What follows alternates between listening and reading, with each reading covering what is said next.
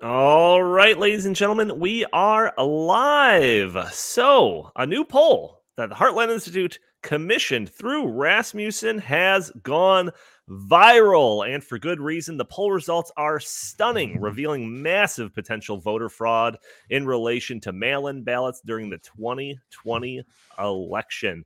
Also, our poll asked respondents to weigh in on what punishments Donald Trump should endure if he is found guilty of election fraud crimes. I'll warn you right now, the results are pretty outrageous. We're going to be talking about all this and more on episode 427 of the In the Tank podcast.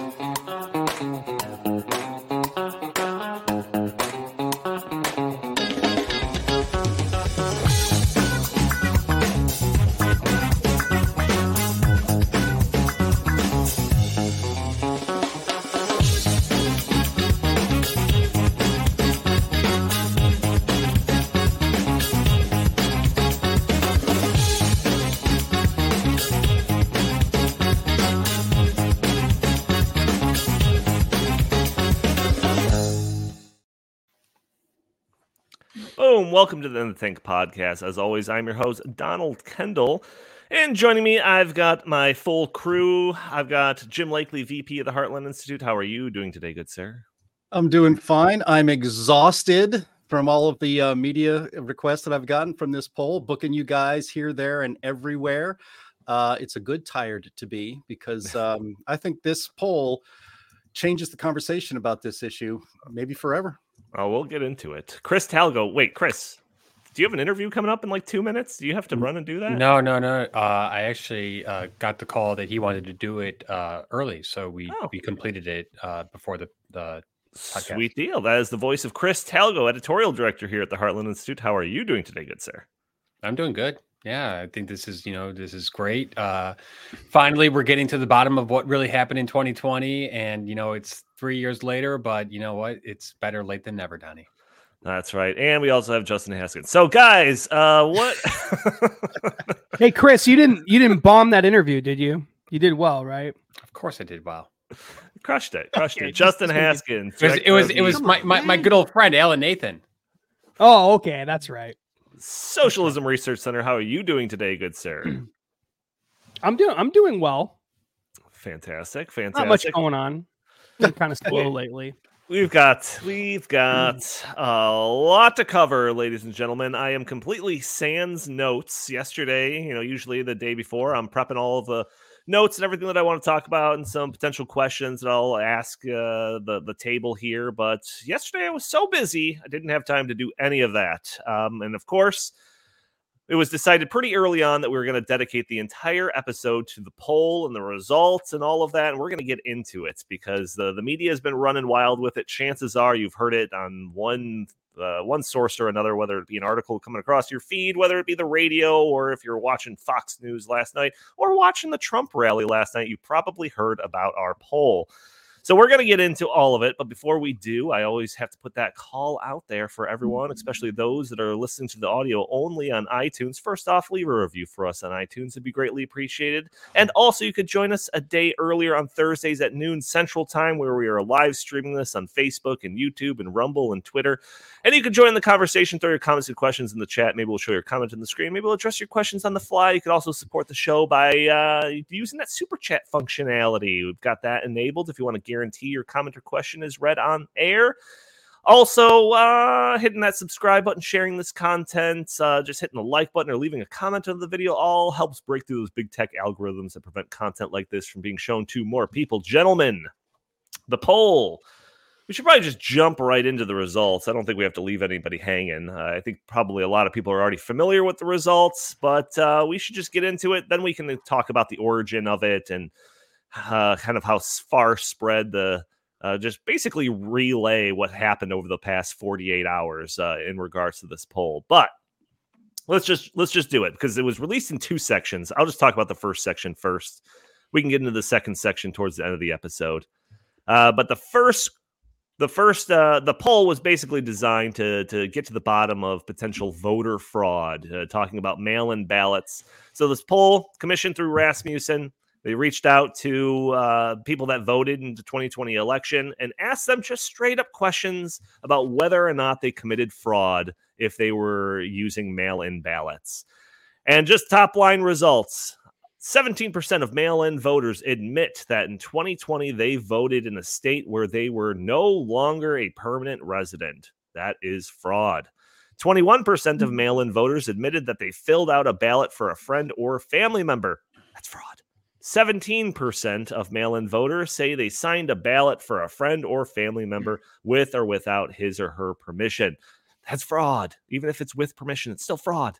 And 8% of likely voters say they were offered pay or a reward for voting in 2020. That's fraud. So, Justin, just, um, I don't know. We'll just, we don't have to get into the origin of it quite yet, but just your general reactions uh, uh, to to these numbers. My general reaction is, "You're welcome, America. You're welcome." It wasn't easy. It wasn't easy. Donald Donald and I started out by uh, you know, years ago having a dream of saving America. That's right. And yesterday or 2 days ago that dream was uh finally realized. So, you're welcome. Um no, like in all seriousness, it's uh it is beyond my wildest uh dreams and imagination what the the, the results of the poll, I mean. Um it just was incredibly shocking. Just incredibly shocking. I said on numerous occasions prior to the poll because this this was I mean, I started working on this poll um oh gosh, I don't Months know, 6 ago. weeks ago. Yeah, month 2 2 months ago. I had the idea for it a long long time ago, like many months ago. Uh actually the first draft I think I did write months ago. And I remember bringing it to Donnie in particular and saying, "Hey, what do you think of this idea?" and um, and to other people in my life as well. And the reactions varied a little bit, but it, often it was sort of like, is anybody ever is anyone really going to admit that they did any of these illegal things? That was kind of the main thing. And and I remember saying, well, look, I think that that happened. I think there was voter fraud, in particular with mail-in ballots, and I think that if we can show just you know five percent you know, and, and- and at most, like if 10% of, say, Democrats admitted to it, like that would be a huge headline. Like that, that would be enough to maybe change the election results. Instead, what we got was something that was like four times more than what I ever thought possible. Um, around 20%. And that's a conservative figure for reasons we can get into a little bit later. But about 20%, about one in five mail in ballots, according to our poll, were uh, likely illegal, fraudulent for a variety of different reasons. Um, and it could be actually much higher than that. Um, this unquestionably, regardless of who committed the fraud, so let's just say that right up front. Whether this was mostly Democrats or mostly Republicans or mostly Trump voters, mostly Biden voters, putting that aside for a moment, uh, the election was clearly tainted by this. Like, there's just if this is even close, if even half the amount of fraud that happened here is it, it occurred in reality, um, if even half the amount of fraud we captured in this poll actually occurred in reality, then the election was incredibly tainted. Right. And uh, very possibly we have the wrong person in the White House right now. That's possible. So uh, we need to, I don't know, look into this, start asking questions. And by we, I mean like the government of the United States, uh, state officials, state lawmakers, uh, because this is, as Donald Trump said, and you're probably going to pull up the clip, so I'm probably jumping ahead, right? But um, Yes. As Donald Trump said, this is the biggest story of the year. It's the most important poll released in the last 20 years. That's not an exaggeration. I mean, I bet you I bet you can't find a poll in the last 50 years more important than this one. Polls are usually not that So, I mean, this is this was stunning the results of it. Just just beyond anything I could have possibly imagined. Yeah. But but I will just say this because some people um have said essentially this just automatically I'm going to pretend this isn't real because it just seems too crazy. But I will say this, we have never in the history of this country sent the vast majority of people ballots in the mail. We've never in the history of this country had 60 something million people vote by mail. We have never in the history of this country overnight essentially said all the normal verification systems or many of the normal verification systems we have for voting, we're just going to throw them all out the window. They don't matter anymore. Mm-hmm. None of those things have ever happened. Never in the history of this country have we had this many people vote as voted in 2020. And so much so that Joe Biden got more, a guy who basically never left his basement for the entire campaign, got more votes than any person who has ever run in the history of the United States of America, including Barack Obama, who was wildly more charismatic and popular and filled stadiums full of people. And by the way, number two on that list is the guy who lost in that very same election, Donald Trump, who who holds the record for most votes of any person who has ever run for president as an incumbent president, and yet he still lost. And so, how do we explain all that? Well, I think this poll actually gives you the answer. A bunch of people voted, committed fraud, and that fraud explains the vast majority of the, I think, 20 million additional ballots that we saw from 2020 compared to 2016. Yeah. So when Justin approached me with this idea, like I, like like he said, it was like months ago, and I remember like, oh yeah, you know, it's a really great idea. I just like we have to figure out, you know, like we have to word it in a way that's not like accusing anybody of fraud. Just like you know, like like did you do this in the in the most like uh, like accepting way uh you know obviously not trying to like pull the wool over anybody's eyes but not like did you commit fraud by doing this? Just, just ask them if they did this you know? And i still thought if we were if we were like the luckiest people in the world like maybe that figure would come in at 5% which would still be noteworthy considering the margin in some of these states really aren't that big. Um but yeah, the when when I saw the results come in on like I think it was Friday we got them. I like, I my I seriously was like, oh my gosh, like literally said it out loud. But Justin had this idea, you know, he, he was talking with Rasmussen about it. They were excited about doing it, but you inevitably had to go to Jim and say, hey Jim, can we commission this poll? Jim, what were your thoughts when uh, when Justin approached uh, approached you with uh, this idea? Did you have any idea that it could be uh, uh, this big of a percentage at the end of the day. No, not at all. In fact, when Justin, I love the idea, um, and it was worded the the questions, and you can um, uh, you can see the questions if you go to the page that Andy had up um, all, all, the way through. You see the the poll questions and the results uh, one by one. Uh, you know, it, as you mentioned, Donnie, we didn't say, "Did you commit voter fraud in twenty in the twenty twenty elections?" Like, no. Uh, you know, we didn't ask, uh, "Did you help somebody stuff a ballot box, you know, or, or a drop box somewhere on a, on a street corner at three a.m.?" No, we, we didn't ask that. We just described what is voter fraud, and that seems pretty innocent. And shocking numbers of people said they had done those things. Uh, so when Justin and I were talking about it, you know, uh, I, my concern was like, well, this is going to be a waste of money. This is going to be a waste of. Th- this could very well be a waste of Heartland's very valuable uh, resources, and you know, we we we're supported by supporters who donate to us to do good work.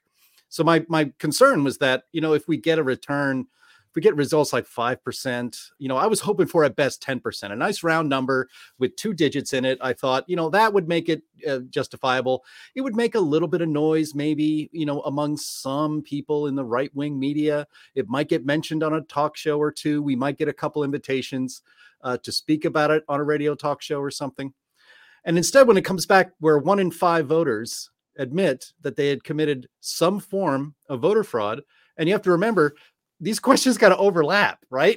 so you could have done one, you didn't have to do all of these things. You could have just done one of these things, and maybe that person did two or three of those things. Uh, so it, it's it's remarkable, and so that just absolutely exploded. I mean, it's it's been all over the media. We have not had a media week this busy um, in quite a long time, and it's because this resonates with people. This is this is a number that is so shocking that it is impossible to ignore. Um, and I'm going to get into what, why I think this absolutely changes the game and the way we can talk about the 2020 election again. We can, and in fact, you know, th- this. I hope everybody listening and watching this this podcast, please like it, subscribe, and leave comments too, because the YouTube algorithm is going to crush us for this. You're not allowed to talk about this stuff. So we decided to hell with it. This is too important. We're putting it, we actually have running on both of our channels right now um, because this is too important. This is too shocking. This is a real threat to our to our democracy, as the as the left and the media like to say. This is the actual threat, not all Right, the other yeah. nonsense they dream up. Yeah, I, I definitely want to get into implications of all this too. Uh, but first, Chris, uh, what what were your kind of initial takes to to either maybe maybe give the answer to both of these? Justin's initial idea and whether or not you thought that it would have uh, a numbers return like this, and when we actually sent the numbers around and you saw just how big they were. What are your thoughts about all of it? Wow, uh, I, I I'm you know still a little bit surprised that people were you know this honest about the poll, but I I I- think, and I told you Donnie this, and I told this to Justin as well, that now that we're three years out, I think people are probably going to be much more honest about it, as opposed to if this were done you know months after the election or a year after the election.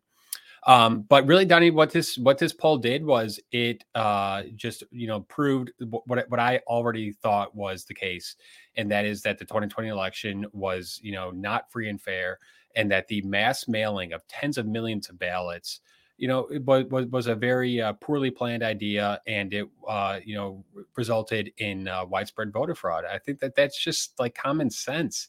I mean, you know, I know we're going to go into the details later, but you know, uh, the state election rolls are the voter rolls are notoriously inaccurate. And for for states like California and you know several others to just mass mail ballots to every single person who is you know registered as a voter, I mean that's just like you know setting them up for fraud. So I think this just uh, you know uh, like proves the point that I already you know thought, uh, and I think that um, it's probably going to spark a larger conversation that we need to have. Uh, yeah. So I, I want to get into the implications of it, but you know, uh, it's not super often that we have uh, uh, stuff emanating from the Heartland Institute that goes viral like this.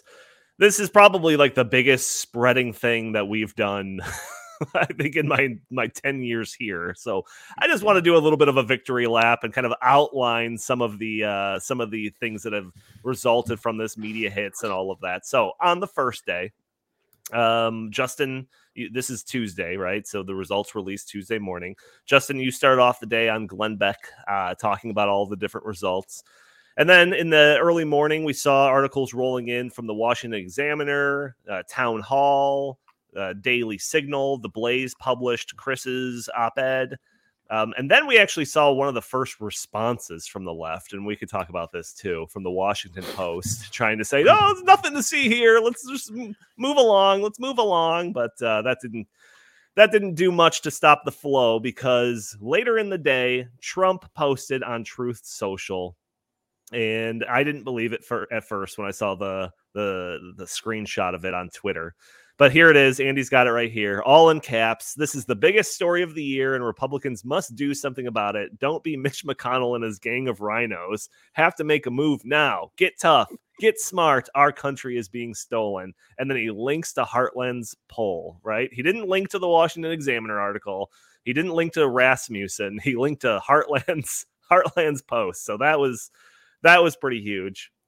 Uh, later in the night, Breitbart posted it. It was on the front of their page for a while. Just the news, PJ Media, and then uh, so that that was pretty wild. The highlight of that day was Donald Trump posting about it. That was kind of what was uh, keeping me buzzing throughout the rest of the night. The next day, Wednesday, I get into the office uh, to a hail of interview requests just flying in from every direction. So there was there was multiple interview requests coming in. Chris fielded like three yesterday alone. Uh, I was on the Charlie Kirk show in the middle of the day. And on the Charlie Kirk show, he said, you know, during the segment, he's like, oh, yeah, Trump posted about it. Let's bring up Trump's post. And he read a different Trump post. Trump posted about it a second time. I was, I was like, oh, I wasn't even aware of that one. I've got multiple interviews coming up. I got one later on tonight. I got a couple going on tomorrow. Um, I think Justin, you've done a few. Jim's done a few it was an all hands on deck sort of thing to field as many of these requests as possible. Tim Pool covered it. Justin got a uh, a message from a certain producer, uh, which was pretty exciting. Justin, do you do you want to reveal that, or is it like a secret or anything? Or Yeah, well, so I mean, it's on a hundred percent final. Obviously, it's not hundred percent till it actually happens. But um, I got a phone call from uh, Tucker Carlson's producer at his new network that he just launched actually this week, and he told me that um, he is, or the producer told me that Tucker Carlson is incredibly, incredibly excited about the poll, loves it, wants to have someone, uh, wants to have me on to come talk about it with him. Uh, remembers the days fondly. They didn't use that term, but that's how I interpreted it from when I used to go on the show back when he was at Fox, and that they want to uh, do a do a deep dive on the poll. And so right now we're tentatively scheduled for next week. We're going to be doing that. I got to go to a studio again, which is like a nightmare. As Donnie knows, I hate going to remote studios, but I got to go to a studio to do the re- interview remotely. Um, it could fall through. We'll see, but um, I don't think so. The way they talked about it, they're very excited about it. So that's obviously huge. It's going to be uh, the, the and, and, and I mean, and Donald Trump, Donald Trump citing it twice, and he also brought it up um, at a campaign rally, right? That's right. Um, Yeah. as well. So, so yeah, there was like a, mean- another there was another wave of articles that came in uh, that was relating to Trump's call for action. Uh, Zero Hedge, Washington Examiner ran another piece. The Epoch Times. Uh, it was on Jesse Watters on Fox last night, and then yeah, I thought the next Trump rally was on the weekend, so I was waiting for Saturday to see if he brought it up. And then I just noticed, I saw like through some notification that he was actually having one in Iowa, like a rally last night. So of course I tune in, and within the first like five minutes of the of I think of the whole thing, but it was of the broadcast that I saw. He brings up the poll as being like a super important thing. I was just like, oh my gosh, like could this be spread any further? Uh, while Justin was talking, we did get a super chat from Christine saying, Congratulations, Heartland. Now your voice is really being heard far and wide. Thank you, Christine, for that. But yeah, I mean, Jim, I mean, you've been in the organization a little bit longer than all of us. Um, how does this rank in terms of uh, media coverage of, of something that we've been a part of? I, I think it's absolutely number one because, for one thing, it's not done yet. Um, Right. Mark Levin, Mark Levin, I know it's it's going to keep going. I mean, Mark Levin mentioned it on his nationally syndicated radio show last night. Mike Gallagher mentioned it on his nationally syndicated show last night. Um, I've Dan been Bongino. collecting. Well, Dan Dan Bongino. Bongino as well, another national. Well, yeah, Dan Bongino's show as well. Yeah, I mean, I'm I'm, I'm having try. I didn't put, make a whole list, but I've been trying to collect as many of these uh, audio clips as possible. In fact, I'm starting to build a uh, media uh, reaction page that you can find at heartland.org um, on on this with the clips, the audio clips of these people talking about it. I mean, I've never seen anything like it with Heartland, and and what what's um, what's amazing is because this again, this kind of it gives people permission to talk about this topic again. I mean, we've been everybody knows who watched the 2020 election unfold that this didn't seem right. They knew it in their gut. Um, and so, but whenever there's been there's been plenty of talk and plenty of so-called evidence brought forth to um, you know supposedly prove that the election was rigged or stolen. And you know stuff like uh, a clip i think i saw one just a couple weeks ago clips of somebody you know stuffing g- going to a dropbox and, and putting like 300 ballots in it which is illegal. Um, we've all seen the clips of you know them blocking the windows as they did the count or a van you know security camera of a van pulling up um, you know behind the building and, and bringing in all of these ballots at three in the morning and those kind of things while i think they're pretty they're pretty strong evidence that that uh, the election was fishy it could be explained away by the by the apologists for the regime and the people that c- try to control our speech in this country by saying well you don't you don't know what was in those boxes. You don't you don't know what you know you don't know what what those ballots said. Um, and so but this cannot be denied that's why i think this actually changes the the conversation going forward because we need to talk about it and i think we should we, we should all be talking about it and this gives people permission to talk about it again because one in five voters who mailed in their ballots admitted to one form or another of voter fraud. That can't be denied. You can't just say well you know that's a deceiving uh, statistic or you don't know what that what that camera actually shows and just because they won't let you um, film the count or supervise the counting of the votes doesn't mean that that that they didn't count it accurately. This can't be denied. And for too long in this country we have allowed the um, social media companies and uh, to to to stop people from talking about this. We've allowed, you know, the media has been gaslighting us, pretending that none of this stuff ever happened. And now with this poll, we see that it did happen, that people all across the country committed voter fraud. Now, they may have done it innocently. They may not have known what they were doing is illegal, but it is. And so now we need to talk about it. And now we, sh- we should talk about it. And I think this is going to be a big topic all the way through to the 2024 election. Because if we don't get a handle on stopping, and there's are there are almost no safeguards to stop almost all of this. And we need to change that because if you don't have a legitimate election, you don't have a country. You don't live in a representative uh, republic. You don't have democracy, as the left says. You have something very different, and it's not a it's not a it's not a uh, a government or a society in which the people choose their leaders. It's definitely something else. Yeah, there, there's a comment on the screen right now talking about uh, uh, the idea that the the numbers that we're saying the the one in five or the twenty percent probably understate the numbers. And uh, one of you said this. I think Jim, you were talking about this that they there's an overlap surely, but not perfect overlap. So the number this is like a minimum number. And not only that, not only that, but like I can imagine somebody getting this uh, this poll and them asking, you know, these questions, and I can imagine somebody's like lying and saying that they didn't do it, even though they did. But what's harder to imagine is somebody saying that they did do it, even though they didn't. So it's like just like factoring in those couple of things, like it's probably even more. And then, um, so I do want to get to some like policy stuff and maybe even sort of the history of some of the the voting laws or whatever. I've, I've heard Justin kind of talk about this in some other uh, context, but I want to talk about it here. But uh, the the other thing that I want to mention, uh, talk about with all of you is just the idea of what we've seen so far only really from the Washington Post and maybe a few commenters or anything like that, some detractors trying to like dismiss this out of hand, right?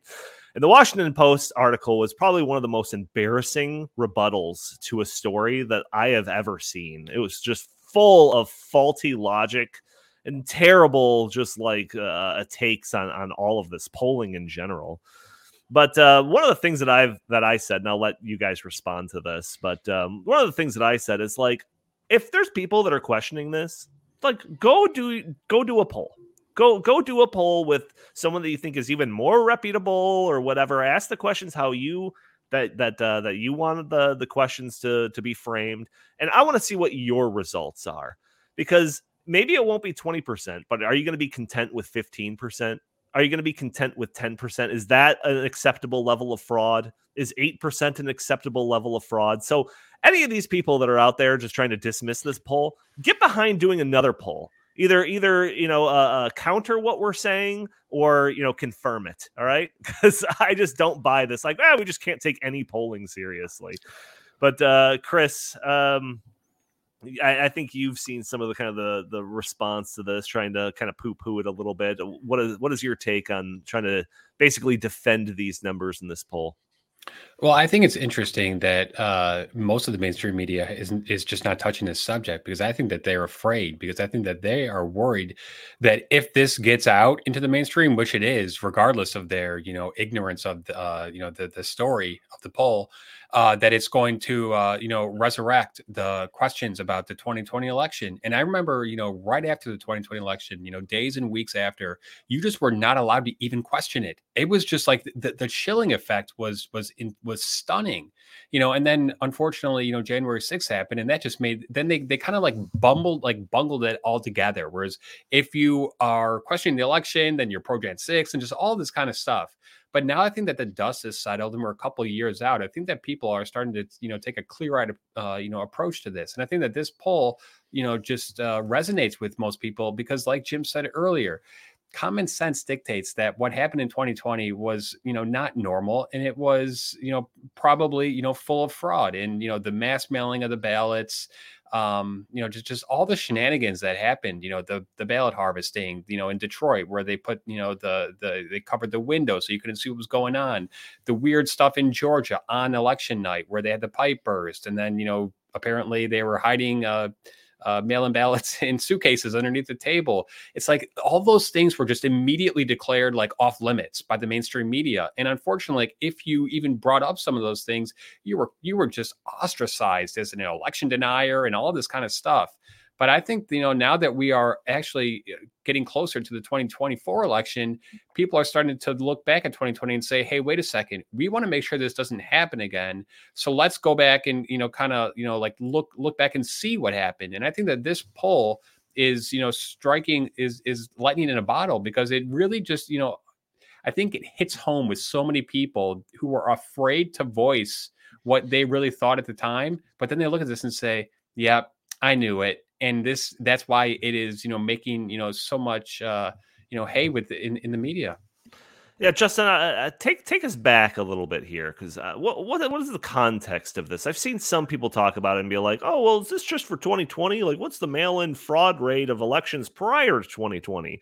And my natural instinct was there was not nearly as much mail-in voting before 2020. So, what was the situation prior to it? Well, obviously, COVID kind of led to this, but can you you know elaborate a little bit on kind of where we got to in 2020? Yeah, so the highest, roughly speaking, the highest um, percentage of ballots that had ever been done through the mail prior to 2020 was around a quarter.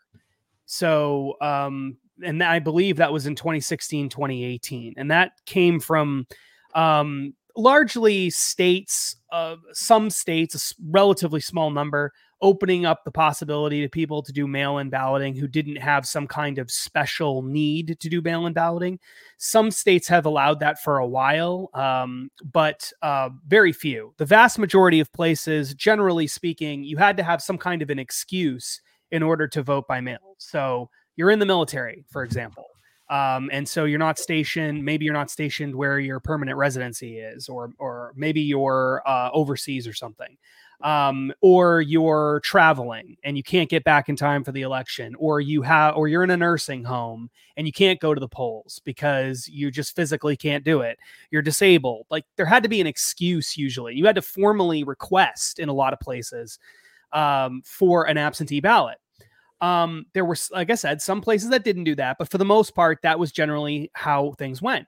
Everybody the big debate people people you know kind of we haven't talked about this a lot but the big debate used to be should you have to show an id that used to be the debate. It was assumed that you'd be voting in person. The question was should you have to show an id to prove you are who you are when you vote in person? Then 2020 happened and all of a sudden it wasn't a question of whether you had to show an id you weren't even showing up in person so of course you're not going to show an id the question then became well who gets the mail-in ballots? And basically the the left and democrats said we should just give everybody mail-in ballots because it's too dangerous for people to go vote in person otherwise. And in the vast majority of places that policy won out. And in a lot of areas the legislature didn't even approve it but the governor just came in uh, a democrat governor typically but sometimes Republican, just came in and said, This is what we're doing. We're doing mail in ballots. Everybody gets a mail in ballot because nobody wanted to be blamed for furthering the spread of COVID, right? This is 2020. So COVID, COVID started in 2020 in America. It was a big story in America in 2020. So people were still really afraid, and the left used that fear to dramatically increase mail-in balloting. So we went from about a quarter in 2016, 2018 or so uh, of ballots being mail-in ballots to it jumping to about 43%. Okay. So we went from a quarter to 43%, but that only tells part of the story. The total number of ballots also dramatically increased over the same time period. So not only was a higher proportion of voters voting by mail, there were more people voting generally by about I want to say it was 20 million 20 I think it's 22 million but it's it's around 20 million additional ballots from 2016 to 2020. So we had more ballots by 20 million and we had a much higher percentage of people voting by at home. So when you actually go in and break down uh, the numbers what you find is that there were 159 million ballots cast in 2020 election total 68 million of those were roughly 68 million of those were cast by mail. This is way, way, way more by tens of millions of ballots than we had ever seen cast by mail in another election in America. This was unprecedented. We don't ever do this. And so, for the first time, we started doing that here, and we didn't have any policies in, or very few policies in place to make sure that people who were casting these ballots actually were the people who are listed on the ballot envelope or the ballot. Now, uh, this this kind of gets to the origin of it. Um, I had long suspected, and I had said this to numerous people over the past three years. I had long suspected that the primary form of voter fraud in America, and I didn't know exactly how much there was, but I just uh, I just guessed that this would be the primary form of voter fraud was people in a home casting ballots for other people who live in the home who just don't care. So you have a husband who's political uh, or a wife who's politically active or a husband who's politically active and the spouse is not. And you come home and you say, you're watching, you know, you just imagine the picture, right? You've got a, let's say, a wife, for example, but could be a husband who watches Fox News or CNN all the time. Every single day, they're constantly watching CNN. They're hyper politically focused. And then the spouse doesn't care at all, right? And so the for for the for the wife it's like this is the most important election ever right we're gonna throw out dictator trump or we need to stop uh you know joe biden and they're trying to get trump and all this stuff right so hyper hyper you know a lot of focus on this and it would be so easy for that person to say to the spouse hey you know uh you're not voting anyway so i'm just going to cast your ballot for you and you can imagine the spouse sitting there on the couch with potato chips, watching the football game, saying, whatever, just leave me alone. That's fine. Now that's voter fraud. That's that's voter fraud. But most people, you know, because it's happening in the house, you don't necessarily see that. And so I I long thought that that kind of thing was prevalent because you're just sending ballots. Everybody's trapped at home. It's 2020. Nobody can do anything. You're sending ballots to everybody. Everyone's just sitting around driving each other crazy. And politically active people think it's the most important election ever. And you know they're twisting the arms of other people to vote in their homes. And so you can just imagine them filling out people's ballots for them and sending them in the mail. Not only that, but the only kind of verification we had in most places was signature verification, which I don't even necessarily trust because who's checking the signatures and what's their motivation and how do we know they're really doing their job, right? But if you live in the household if you if you're forging the signature of your spouse, you can do that. You know what your spouse's signature looks like. It may not be perfect, but you might kind of get it right. Or they might just sign the ballot anyway. You fill it out and you hand it over to them and they sign it and you mail it, right? So it's it's it would have been so easy to commit fraud. And guess and this is the thing that was so crazy about it. How would anyone know? How would anyone know? You don't have any there's no videotapes of this. People aren't turning in their spouses or their adult children or their or whoever right? Like they're not going to do that. So how could you ever catch this from happening? They created a system where it was so easy to commit fraud it would be almost impossible for people to catch it. The only way to prove that that kind of fraud is happening is to do what? Ask people if they're doing it and hope that they're honest. And that is exactly what we did. That was the genesis of this whole thing. Let's just ask people and see what they say. And so we did. Yeah, Jim, I feel like, uh, I mean, correct me if I'm wrong here, but I feel like when we set off as a country to just do this mass mail in balloting because of COVID is the justification, I feel like I recall some people saying, "Are you sure about this?" Because I feel like it could lead to fraud, and then they were just dim- dismissed out of hand. Am I am I recalling that correctly? Is that did that actually happen? You are. Uh, first of all, I uh, when last time I was on, I um I, you heard some clicking going on in the background. I had my uh my my tiny fighting Trump uh doll getting ready here, so I apologize for that. Uh, uh, from before. But yeah, that that's what um, that's what we were told. Um, you know, and, and another thing that uh, another you know, you showed that Washington Post piece that um, I guess Philip Bump is a is a complete uh, lightweight and a and a joke uh, in journalism circles. Uh, and so, yeah, he, he wrote a column c- trying to debunk the poll uh, with some very, very weak sauce. I mean, if that's if that's their opening salvo to try to suppress this story, not that the legacy corporate uh, corrupt media needs any help with that, but the um, the, what we would hear before what what what we what would we hear justin we'd hear it's like you know well of course you know there's some fraud i mean there's there's always some fraud but it's not widespread fraud and it is not at the level that could affect uh, the results of any election Um, Georgia, what was that? Thirty thousand votes. Arizona, what was that? Yeah, we, we looked these up, but um, you know, it was t- only just tens of thousands of votes. I think in one place it was under ten thousand votes, which is what swung uh, swung a state one way or the other.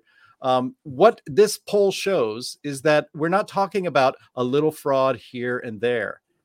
One in five votes mailed in were fraudulent. That's not a little bit. That's widespread fraud. And Justin, you're com- you know you're 100 percent right. This is it was a system set up to make it easy to throw an election to commit voter fraud. If you are interested at all in having a an election in which people will trust the results, you can't do this. And so you have to ask yourself, who is interested in who uh, let's just put it this way, who doesn't care whether half the country will will buy the results of the election as legitimate? The people that are in power right now, that's who, um, because they don't care about the integrity of the elections. They don't care about um, half the country, frankly, and don't give two poops about whether or not um, voters for uh, Donald Trump think that the election was legitimate. They actually don't even care about that. All Yeah. they care about is power. Power is all they care about. And so, if you wanted to set up a- an election system in which you could assure that you were the ones in power, this is what you would do. It, as Justin said, it's impossible to verify these things. Um, we go on a trust system. You know, you just trust. And again, in the past, an absentee ballot, you'd have to have a good reason for one. And in 2020, we threw all of that out. People in the comments here have noted that um, you know they they had several ballots mailed to their house. You, you, we saw story after story after story about people um, you know that were in uh, you know they, they would get multiple ballots mailed to them or they would have it with the wrong address and so they would throw them out because they had integrity but there were all of these unsecured easily fraudable ballots all over the place in 2020 and you couldn't talk about it you weren't allowed to talk about it. Social media conspired with government to stop us from even talking about this. Mind you democrats have not accepted the results of a presidential election. Actually they've only done it twice in the last 23 years. When obama was uh, first elected and when obama was second uh, elected reelected the second time. Those are the only two presidential elections Democrats have ever called legitimate. To this day, there are members of Congress who will say that George W. Bush is, was not a legitimate president, and then of course, uh, and of course, Donald Trump wasn't a legitimate president. Uh, Jamie Raskin, who was on that farcical January 6th committee, um, stood up in Congress in, in 2016 and refused to certify the election. All of these things the other side gets to do, and when there is lots of evidence in 2020 that things were not on the up and up. Um, anybody and everybody is silenced, shamed, and um, suppressed and, and knocked down for this. And and Chris, you mentioned January 6th. Do you know how and why you get a January 6th incident? What the left would call direct action? Mhm. Because you don't allow people to talk about it, that you don't allow people to, you, you don't allow any investigations into this. And the reason is because once you once an election is over, judges, the judicial system in this country is extremely reluctant to overturn an election. It very, it very, very rarely happens. It happens sometimes. I think it's happened a couple times in the last year or two years in a local election, like a, like a Small school election, board or, or a city council or a mayor's race. There is no way the Supreme Court was going to stop the certification of that election. It just would never happen. And the ones who um, cheat, and cheating does happen, know this. So they don't care about any of that. They just got to get across the finish line with one more vote than the other guy, and then it's over. And so we have to in 2024. I hope that members of Congress are, are, are reading this poll. I hope that states across the country that are controlled by people who care about elections have read this poll. We must put in place protections for the vote because there is nothing more sacred than that. Every single fraudulent vote cast takes your vote away, cancels you out, makes you a nobody in your own country. That cannot be allowed to happen in the United States of America. This has gone on long enough it has to stop. Hey Donnie, just I just want to add a couple points real quick. Um, you know, I, I find it ironic that uh, during the COVID nineteen pandemic, um, you were allowed to go and protest, you know, for social justice for George Floyd, you know that was totally fine you know the, the rules didn't apply you know you, you were allowed to go out and just do whatever. However months later when we were actually on the verge of having the uh, rollout of the vaccine although it actually doesn't doesn't work i know i'm not supposed to say that sorry um and let's, let's say everything that gets this channel new i'm sorry i'm sorry i'm sorry um but by then actually the the, the pandemic was uh, was waning you know it, remember donald trump had covid-19 a couple days before the election. He was you know up and fine and ready to go back in the white house by the time the election was taking place.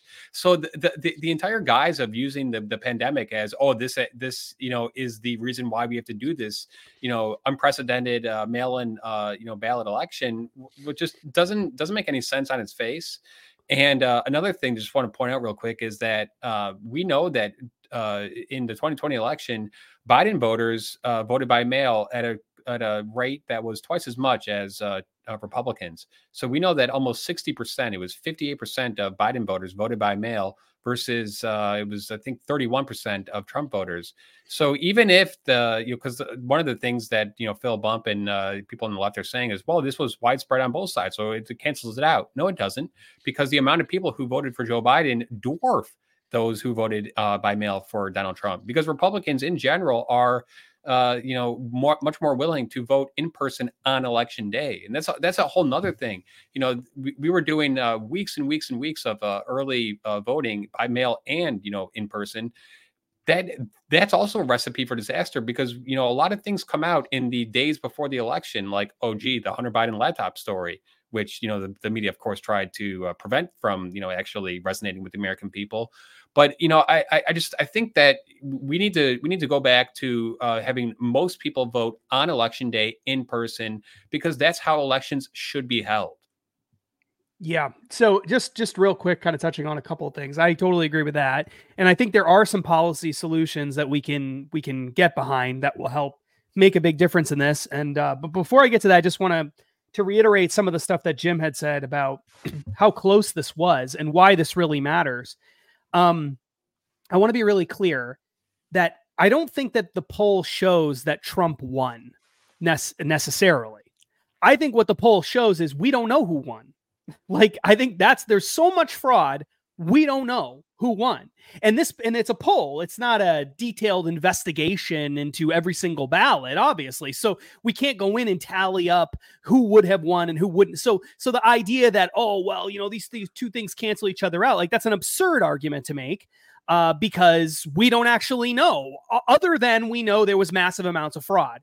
Um, the uh, other thing that I want to uh, talk about is specifically the states, just to, just to illustrate that point that we don't know. I mean, this is ironclad proof that we don't know. When you take what we have in our poll, even if even if it's it's it's uh, twice as high those numbers voter fraud one in five even if that's twice as high as what it should be there's a really good chance that th- that the election could be different, could have gone differently if we didn't have mail-in balloting even if that's just just half the fraud occurred or even a quarter of the fraud occurred because in key swing states there the election was so close jim referenced this earlier it was so close that even a tiny you know even 3% of mail-in ballots could swing it one way or the other so in particular in georgia the election uh, tally was Biden won. Th- keep in mind, there were 5 million votes cast, almost 5 million votes cast. Biden won by 12,000 votes, less than 1%. 12,000 votes. In Arizona, there were over 3 million ballots cast, and Biden won by about 11,000 votes, 10,000 something votes. Okay, so 11,000 votes in Georgia or so, 10,000 votes in Arizona. In Wisconsin, it was 20,000 votes with over 3 million ballots cast. So we're talking about tiny, we're talking about tiny fractions of a percent. We're talking about 20,000 ballots, 10,000 ballots out of 3 million ballots. We're talking, you know, this is, this is by our poll goes way beyond that difference. So to say that we know for sure that Biden won is absurd. We can't know for sure that Biden won unless our poll is 100% wrong. I mean, if it's even if it's even 75% inflated, it's still in, indicative of a, a fraud that may have changed the outcome of the election depending on what happened in these specific states. That's really really important. So how do we deal with that? Well, earlier it was said, I think by uh, Chris, but it may have been Jim, vote in person. We should be voting in person. And that's obviously true. The problem is, in a lot of states, th- that's just politically, it's not going to happen. They, they're not going to do it, right? So, is there any way that we can have mail in balloting for people beyond just the people that actually need it for physical disabilities and stuff like that, which is valid? Is there something we can do? And the answer is yes. Um, there's something that would maybe not cut out all the fraud, but would cut out most of it. And that is make signatures for ballots be notarized if you have to notarize the signature before you send it in, a notary is a, a, person who's been given a stamp of approval by the government that they can verify signatures. They have to they have to give a notary stamp and a number so you know who the notary is, right? So why not just have um, notaries as a requirement for these signatures? Uh, the responses to that is going to be, well, notaries are um, expensive. Some people will say that's not true. If you have a bank account, your bank will notarize documents for you, usually for nothing at all. Um, their government buildings have notaries, and we could create some sort of government program that provides notaries for free there. Uh, we could have people come. I don't. I don't care. Create a program that has notaries come to disabled people's houses and give it for free if we do that. Like, I don't no, care. Notaries without borders. Got it. Yeah, notaries. yeah, notaries on wheels, right? Like, why can't we have that? Why can't we have notaries on wheels? We can. There's no reason why we can't have signature verification. The, the truth is this the reason we don't have that is because people want fraud to happen. That's the only reason you wouldn't support that. There you could come up with a solution to make it easier to do or whatever. The fact of the matter is a lot of people in that situation would just say, "Well, if I have to go to a notary, I might as well just go and vote in person." which is exactly right. You should go and vote in person. So I think that's completely, I think that's completely valid. Uh, one last thing: there's three states that that's not some crazy harebrained, you know, idea. Uh, a lot of states um, have required that at a variety of times for certain people in certain situations. Notaries are required for all kinds of legal documents. If you're buying a house, for example, if you are doing an adoption, a whole bunch of things, you have to get things notarized. That's a common thing. And um, three states already have this on the books. They require absentee ballots to have notarized signatures. Three states already have that. Um, and then other states, handful of them say, well, we won't require a notary, but we're going to require a couple of witnesses to give their names and addresses and phone numbers and all that. I don't like that at all because it's too easy to, you know, forge that or to have other people say, you know, get involved in it or whatever. But that's better than nothing. Uh, most states have nothing they have nothing. All they have is so called signature verification of the voter, and not even every state necessarily has that, from what I could tell. And uh, how do we know it's really being verified? How do we know that a person just isn't good at forging signatures? The only way to know for sure that the person who's filling out the ballot is that person is to have some objective third party who is willing to risk their careers and is willing to risk going to jail themselves, uh, like a notary, um, verify that the signature belongs to the person whose name is on the ballot or to just vote in person. And I don't see any reason why we can't go down that road. And we absolutely should. You know, you know, a couple a couple of years ago, uh, especially in the early 2000s, uh, mail-in voting was uh, actually not liked by the left because the mail-in voting tended to help Republicans because more Republican uh, voters were in the military, and that's that's what the most uh, of the mail-in ballots uh, came from. So I remember during uh, 2000 in particular, they wanted to throw out all the mail-in ballots. They said, "No, no, no, no, the, the mail-in ballots are the worst. Like you, you can't you can't verify this." Gee, how times have changed. Even yeah, in 20, even in mostly military ballots in yeah. Florida in 2000 as well. Yep. So they wanted to yep. throw them out. They didn't get here in time. This looks fishy. We're going to exactly. I vividly remember that. And even in 2012, the New York Times, and I've quoted this a couple times uh, in, a, in a couple of ads, wrote that mail in balloting has potential for fraud and it's terrible. And we should try to, uh, you know, reduce it as much as possible. But the thing is, and, and, you know, we've all said this, so this is not you know, any breaking news here, is that the pandemic changed everything. They knew. Yeah. I think, I think that they knew that they were going to likely lose the election. So they just told themselves, what is a what what is a thing we can use to try to uh, you know, w- win this election by hook or crook. And they came up with mail-in ballots. And like Justin said, you know, you used to states used to have uh, uh, uh, measures in place where you would have an excuse. But what what many states did uh, is they they ha- got rid of that, and it was just ex- no excuse. Also, most most states they would never in a million years uh, mass mail the ballots to the voter registration rolls because the voter registration rolls are notoriously inaccurate. However, that's what exactly happened in 2020. Mm-hmm. So, uh, one one of the things that Florida did, and I think this is a great uh, uh, thing that mo- more states should follow, is Florida said, "Okay, here's what we're going to do. We are going to uh, cleanse the voter rolls after every election and it's it's incumbent upon each voter to re-register. And re-registering to vote is the simplest thing in the world. I can tell you, in Illinois, I get postcards, even though I'm a registered voter, all the time from the Secretary of State reminding me in the lead up to the election. So it's the most it's one of the most simple things you can do. You can do it at the DMV, you can do it, you know, online, you can do it, you know, by mail registering to vote should you know should be a requirement and we should make sure that it is done in a timely manner before the election so that we aren't using outdated voter rolls with people who live in different states or have moved or who have died who are still on the voting rolls because we'll never know what happened to those ballots that got mailed to those people.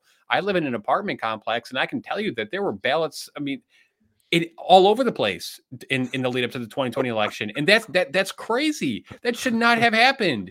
You know, I mean, I just I had a ballot sent to my house. I remember just thinking, like, wow, I cannot believe they're dropping ballots from happening. blimps and stuff. It was crazy. yeah. So uh, yeah, you know, and, and I think another thing about this is like any solutions, it's like you have to almost do it now. Like uh, whatever action uh, that that could result from this poll and all the results like needs to happen sooner rather than later. Because we know that like anything to kind of uh, assure our elections or you know shore them up whatever is always met with this accusation that it's like voter suppression. It's hidden voter suppression.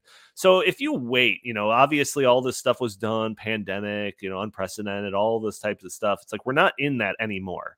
So let's change it. Let's change it back. And now the longer we wait the the the more likely we're going to be met with this accusation that whatever reverting it back to how it was is just voter suppression. So it's like this action this action needs to happen like sooner rather than later. But uh, we are already almost at the hour mark, but I did promise we get to the second part of our poll. So we're going to quickly get to it. Uh, there was a whole nother section of this poll that is uh, that released a day earlier Probably won't get as much media attention, I assume, but uh, some of the results were pretty crazy. This was all asking about Donald Trump and the legal issues that he finds himself in and people's positions on issues that relate to that. So, top line results that we got here. 47% of likely voters believe Trump guilty of alleged crimes to overturn the 2020 election, including 72% of Democrats and 20% of Republicans.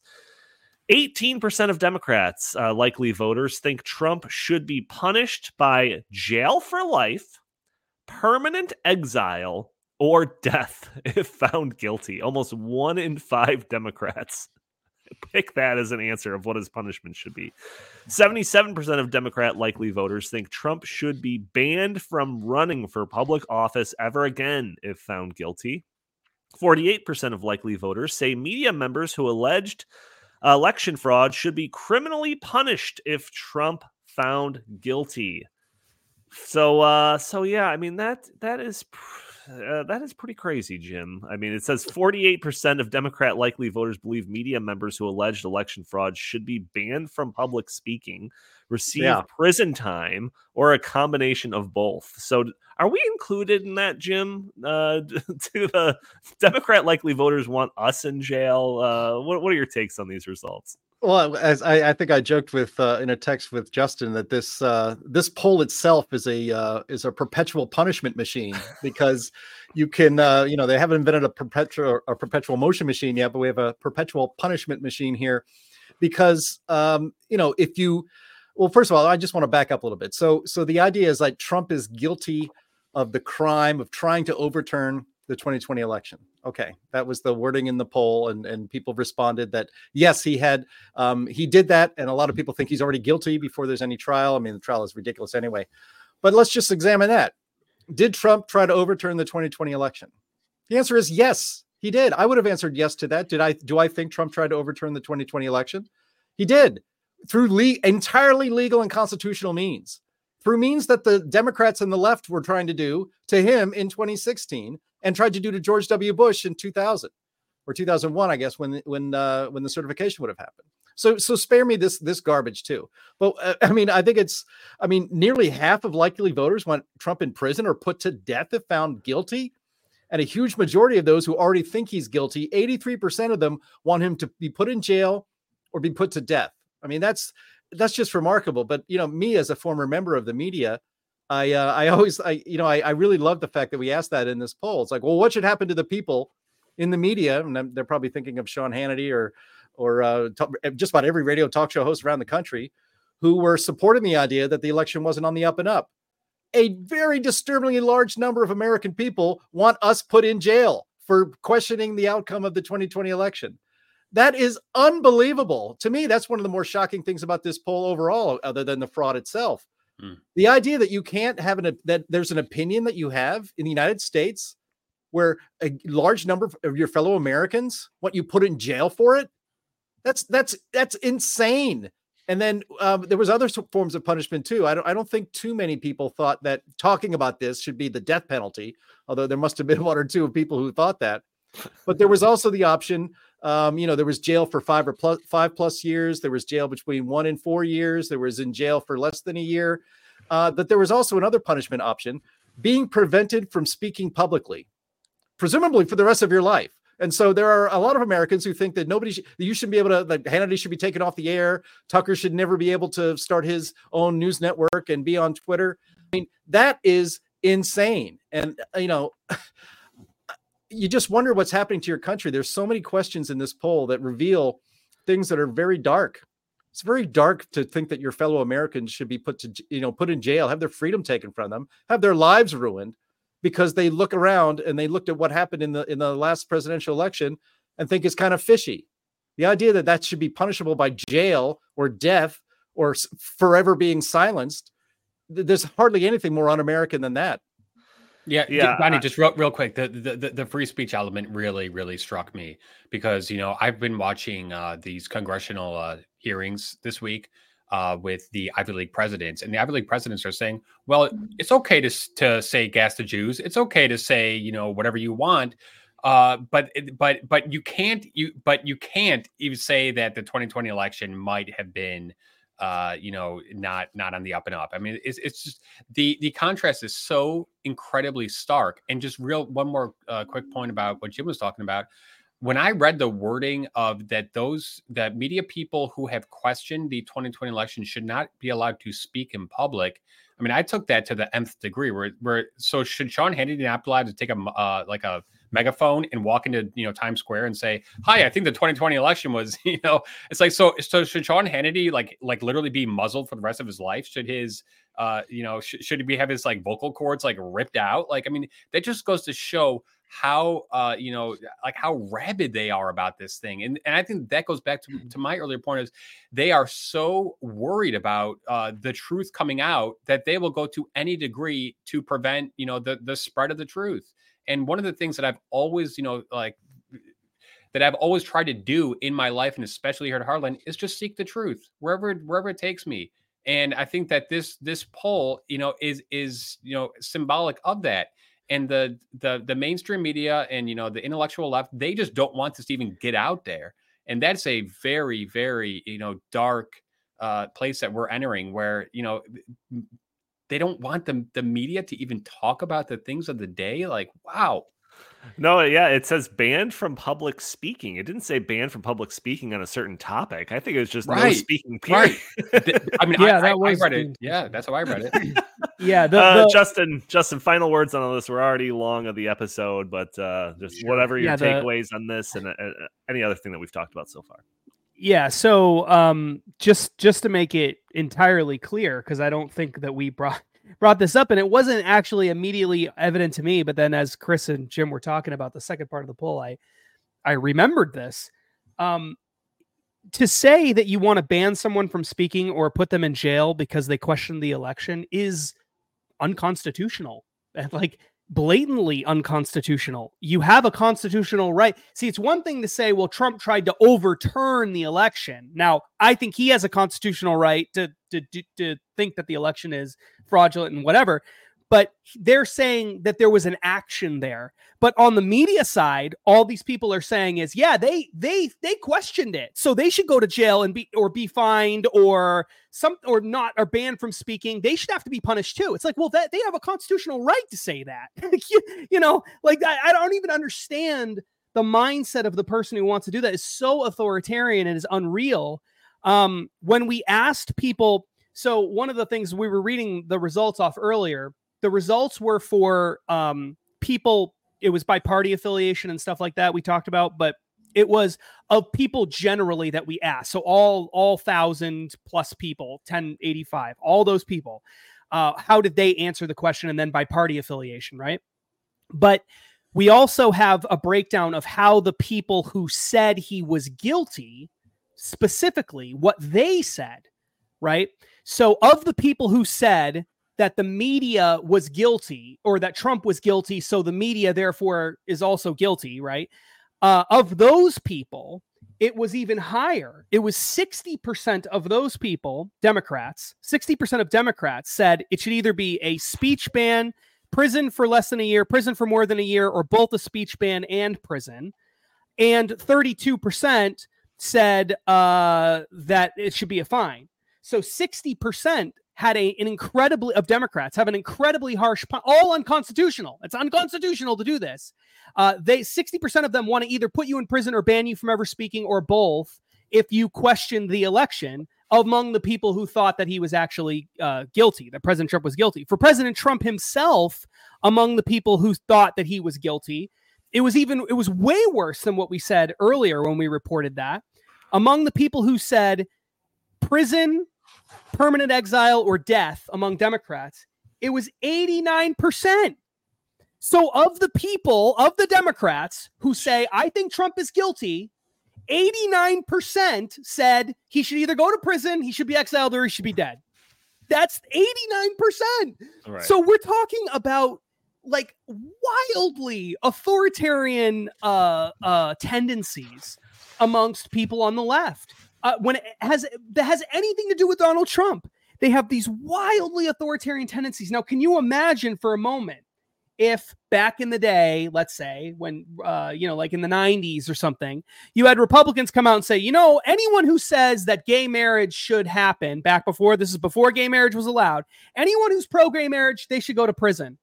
What would the left say if we if the if the right had done that? Or what would the left say if if you know, Republicans were saying, you know, if we win the election, we're going to we're going to put anyone in prison who says that the election wasn't stolen. Anyone who says the election wasn't stolen, we're going to jail. Can you imagine what the left would say in that case?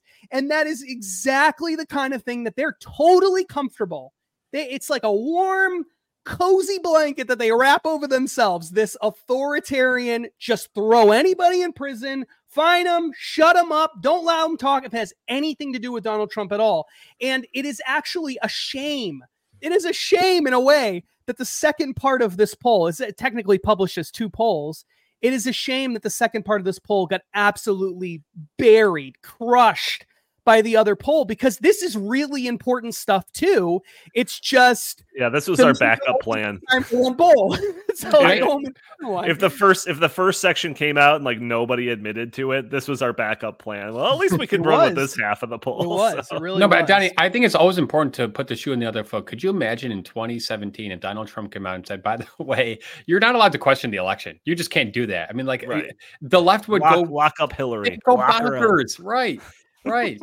The, yeah, no the, doubt. The, the, well, it, it, reminds me. It reminded me of the, the last big poll we did with Rasmussen was actually I looked it up the other day. It was in January of this year, so it's like 11, 12 months ago, and it was about uh, COVID. So uh, let's mention COVID so we can get this. Uh, we can get banned for several. Yeah, we hit the trifecta. Here. Great, great. But it was just. It was. A, a, I don't know. I I forget the number, but it was a disturbingly large amount of people who said that if you didn't have your um, uh, there you go if uh, you're a parent and didn't have your kid vaccinated, that the state should take that mm. child away from you. Right. I mean, that's that's yep. and it was mostly Democrats. It's like this authoritarian uh, instinct on the on the left and, and increasingly the democratic party is one controlled entirely by radical leftists who are authoritarians yeah. and who just or just seem to be really almost sexually excited by tyranny you know and so they will take your children away from you if you don't want them uh, if you don't want them vaccinated you know all of the you know, all of the oppression that we had through covid was all brought to us by the left and then and, and the left controls our institutions and until we can win a fair election and start to throw these people out, one of the things that excites me about the parts of the Republican debates that I've seen um, is the idea that um, they're going to fire. I think DeSantis said, you know, when I get in office, I'm going to fire all these people. Like the Justice Department, 80% of you guys are getting fired. We're going to, we have to retake all these uh, institutions. I'd like to believe that could happen. I don't really think it would happen, but that's what, actually what is necessary in order to protect this country and the freedoms that we supposedly enjoy. Jim, I, know, I mean, Donnie, I know we're going long, but Jim, Jim brings up such a great point here, and I, you know, I think that the the government institutions are one thing, but we also need to pay attention to the education because you know this is happening because students are being taught, and I was a I was a teacher not that long ago that uh, uh you know freedom of speech is is not applicable across the board, and you know it's it's either hate speech or it's just you know controversial topics, but that's a slippery slope, and now it's getting to the point where you can't say things you know, about an election, about you know the pandemic, and it's, it's just going to get worse and worse and worse. So, you know, I I'm I'm hopeful uh, that uh, w- what's happening right now with uh, you know Harvard and MIT and some of these other uh, you know elite uh, universities is that th- th- this is going to you know have a rebound effect. And I think that you know the, the fact that the you know Harvard president is basically you know on the verge of probably being fired.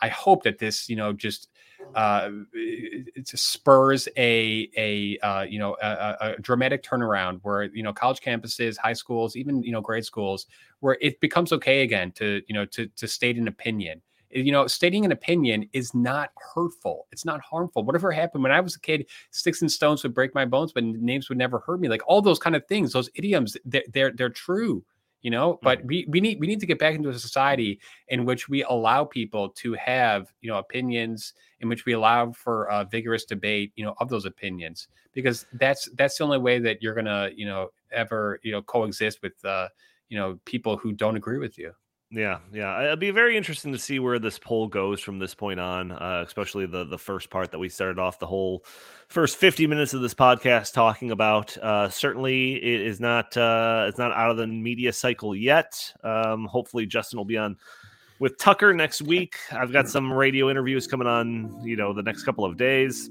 Uh, Donald Trump is probably just going to be in his normal lineup of things to talk about in his rallies and maybe throughout the entire campaign leading up all the way to the general election. So we will see. And also, if there are people out there that were tuning in to see Davos Watch, that's usually at the end of these episodes. I do actually have a whole lot of material prepared. I just wasn't able to kind of organize it in time for this episode because we were just trying to deal with all of the interview requests and everything over the last couple of days. So Davos Watch will return next week. I promise you there. Gentlemen, any last comments? Anything you want to get off your chest before we wrap it up today? I would just say that when you hear Donald Trump on a, a campaign rally talk about voter fraud, when you hear anybody talk about voter fraud as we approach the election, remember where it came from None of that discussion is not is happening without the Heartland Institute. That is right. All right. Thank you all for tuning in to this episode of the In the Tank podcast. Join us every week for a new episode. Those audio only listeners that are probably catching the show on a Friday or later, first off, leave a review for us on iTunes. It'd be greatly appreciated. Or you could join us a day earlier where we are live streaming this on Facebook and YouTube and Rumble and X. And uh, you can join the conversation, throw your comments and questions in the chat. Maybe we'll show your comments on the screen. Maybe we'll address your questions on the fly. You could also help out the show by uh, using that super chat functionality uh, where you can guarantee your comment or question be read on the air. Or you could just help us out by hitting that like button, sharing this content, subscribe if you haven't already, or just leaving a comment under the video. All helps break through those big tech algorithms that prevent content like this from being shown to more people. On X, you could find us at In the Tank Pod. If you have any comments or suggestions for the show, feel free to email us at in the tank podcast at gmail.com. Jim Lakely, where can the fine people find you? You can find me at Jay Lakely on uh, Twitter slash X, at Heartland Inst on Twitter slash X. And uh, what do you say, Tiny Trump? That's right. Always visit heartland.org. Fantastic. Justin Haskins, same question. At Justin T. Haskins on Twitter slash X. I guess that's what we're calling it now. And uh, yeah, check out the poll at heartland.org. If you go to the web page, you'll be able to see, I think, both polls, but certainly the voter fraud poll will be up there on the main screen for you to look at all the results. Absolutely. And Chris Talgo, what do you have to pitch today? Heartland.org. Go there. Look at these polls. Read them. You know, it, it will blow your mind. And please, please inspire other people to do the same. Right. Absolutely. All right. Thank you all for tuning in. We will talk to you next week.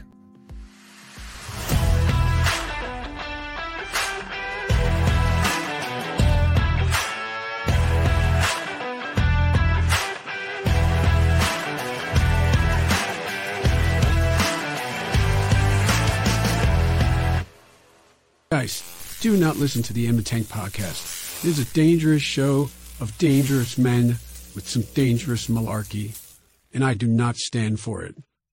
All right, where's my Vice President, Condoleezza Rice?